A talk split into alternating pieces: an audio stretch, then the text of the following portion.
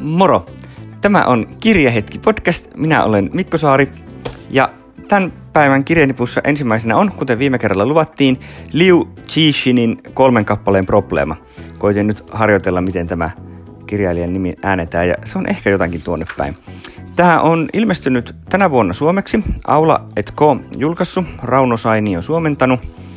Alkuteoksen nimi on jotakin kiinaksi, en yritäkään arvata, mitä se lukee. Three-body-problemina tämä nyt tietysti tunnetaan varsin hyvin. Tämä on alun perin ilmestynyt vuonna kaksituhattakuusi, englanniksi ää, kaksituhattaneljätoista. Ah, kiinankielinen alkuteos on Santi, eli kolme vartaloa tai kappaletta, miten sen ottaa. Mutta kumminkin, tämä on muutama vuosi sitten ilmestynyt englanniksi ja silloin tota, voitti Hugo-palkinnon ensimmäisenä aasialaisena kirjailijana, joten silloin tämä munkin lukulistalle päätyi, mutta en saanut ikinä luettua englanniksi, mutta nyt tämä tuli suomeksi, niin jopas onkin hyvä lukea. Tämä on Muistoja planeetta maasta -trilogian ensimmäinen osa ja no, kun tämä on kiinalainen kirja, niin tämä alkaa vuodesta kuusikymmentäseitsemän ja kulttuurivallankumouksesta, jossa tämmöinen nuori fyysikko näkee ihmiskunnan pimeän puolen ja siitä alkaa tapahtumien sarja, joka vaikuttaa sitten koko ihmiskunnan kohtaloon. Ja tämä on ihan kovaa skifiä, tässä on tyyliin kaikki päähenkilöt jotain fyysikoita ja näin päin pois. Ja tota, tässä niin kuin, no kolmen kappaleen probleemahan on tämä legendaarinen Newtonia jo askarruttanut asia, eli kun on, on kaksi kappaletta, vaikka maa ja kuu, niin niiden väliset liikeradat pystytään ennustamaan hyvin selvästi, mutta jos heitetään kolmas kappale, niin se menee niin kaoottiseksi, että sitä on mahdoton ennustaa. Ja tähän tämä liittyy tähän aika olennaisella tavalla. Täällä on semmoinen verkkopeli, jossa on virtuaalimaailma, jossa on kolme aurinkoa, jotka liikkuu ennalta arvaamattomilla tavoilla ja sillä tavalla sitten vaikuttaa tähän planeetan elämään.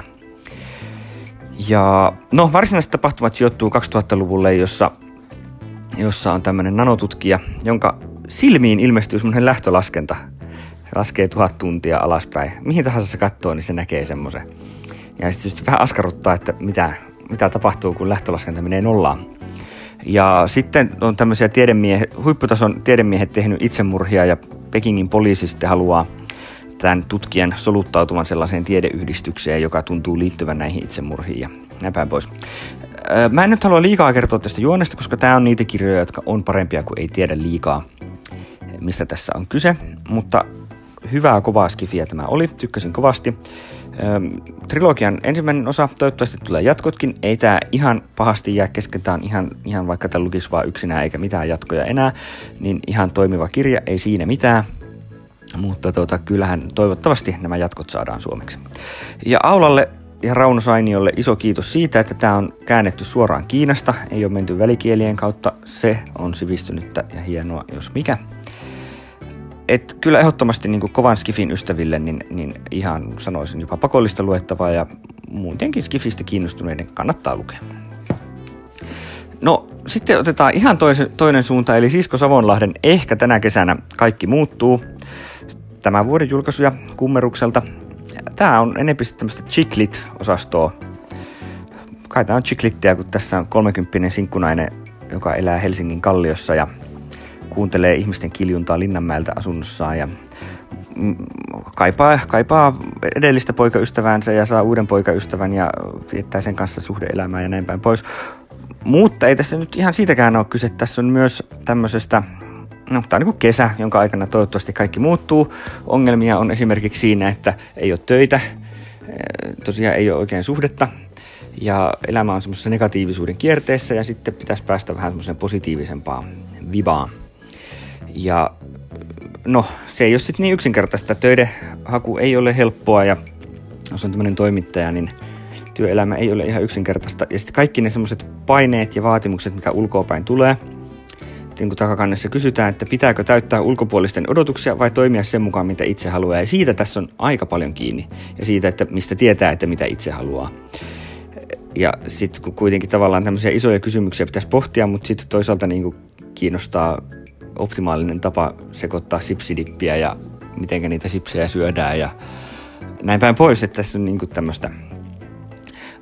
Veikkaan, että monet kokee tämän päähenkilön vähän tämmöisenä ärsyttävänä velttoilijana, mutta mun mielestä tässä on kyse muusta. Tässä on kyse siitä, että, että se yhteiskunta asettaa tosi paljon paineita, varsinkin naisille joita ei ole ihan helppo täyttää. Ja sitten kun tavallaan pitäisi olla oma itsensä ja näin päin pois, mutta kun ei se, mihin se nyt sitten johtaa, onko se niin yksinkertaista? Ei se ole.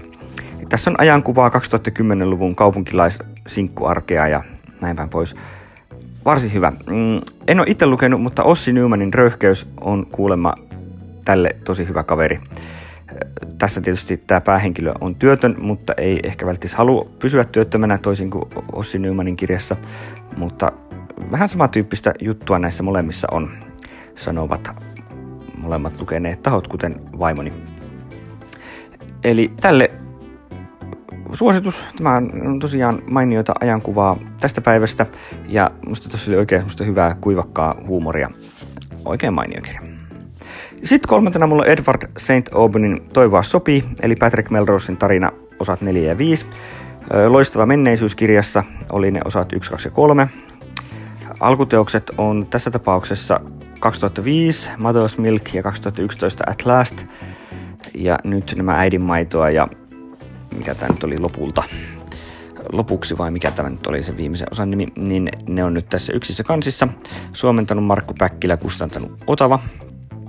Ja tota, tässä on nyt tosiaan Patrick Melrose yläluokkaista elämää. Jos loistava menneisyys on vieras, niin siitä kannattaa tietysti aloittaa. Tämä on tietysti monille myös T V-sarjasta tuttu, mutta tota, se eka osa tosiaan kertoo, kertoo vähän niin kuin tuommoisesta Patrick Melrosen lapsuudesta ja isän kuolemasta ja näin päin pois. Ja nyt on sitten äidin, äidin vuoro, eli ensimmäisessä kirjassa äiti on halvauksen saaneena ja puhekyvyttömänä ja näin päin pois, että et selvästi niin kuin elinaika vähissä. Ja sitten toisessa kirjassa ollaan sitten siinä tilanteessa, että äiti on kuollut ja on hautajaiset. Ja perintökysymykset on tässä aika iso juttu. Patrick tuskailee sitä, että, että niillä on se Saint-Nazairen kesäasunto Ranskassa, jossa siinä ekassa osassa vietettiin aika ikäviä aikoja. Mutta tota, äiti on nyt päättänyt, että se menee perinnöksi jollekin tämmöiselle huuhaasäätiölle. Patrick näkee tämän, tämän röyhkeänä loukkauksena kaikkien näiden loukkausten ketjussa ja, ja tota, näin. Että äiti, äidiltä ei rakkautta tullut ja ei tule kyllä perintöäkään. Mutta tätä äititraumaa tässä nyt sitten kahden kirjan verran puretaan ja, ja ehkä muutenkin sitä isän, sadistisen hirviöisän perintöä ja sitä, miten se äiti siihen puuttui tai oli puuttumatta ja näin päin pois. Tää on tota, tässä ei nyt, nyt niin kuin ole huumeiden käyttöön, mihin se toinen osa vähän niin kuin hukku, mutta tässäkin kyllä Patrick taistelee alkoholismin ja muun, muun tämmöisen ongelmien kanssa. Ihan terävää pisteliästä yläluokan elämänkuvausta edelleen, ilkeetä, ilkeetä ja semmoista ahdistuksessa vellomista. Ei mitään hyvän tuulen kirjallisuutta, mutta on tämä nyt ihan oiva teos. Loistava menneisyys oli kyllä parempi, varsinkin osat yksi ja kolme. Kakkososa ei niinkään, mutta tämä ei ole ihan, ihan sen tasoinen. Mutta jos on tietysti loistavan menneisyyden lukenut, niin ei mitään syytä, miksei tätäkin lukisi. Kyllähän se on sen verran suoraa jatkoa sille, että, että ihan syytä, syytä lukea kyllä, jos edellisestä piti. Semmoinen kirjanippu tällä kertaa. Ensi jaksoa mulla on luvassa ainakin Eerika Viikin Nefrin tytär, eli Kaksoisauringot trilogian kolmososa, eli voidaan puhua vähän kaksoisauringoista ylipäänsä. Mutta mitä sen jälkeen, varmaan Claire Mäkin tosin uusi. Mutta sitten saa nähdä Alexander Manchosin Pelit elämän peilinä, Jaakko Ylijuonikka on uusi. Kaiken näköistä tuossa kirjastosta nyt on lainassa, että eiköhän noista nyt jotakin sitten seuraavaan jaksoon löydy. Ei muuta kuin hyviä lukuhetkiä. Kiitos!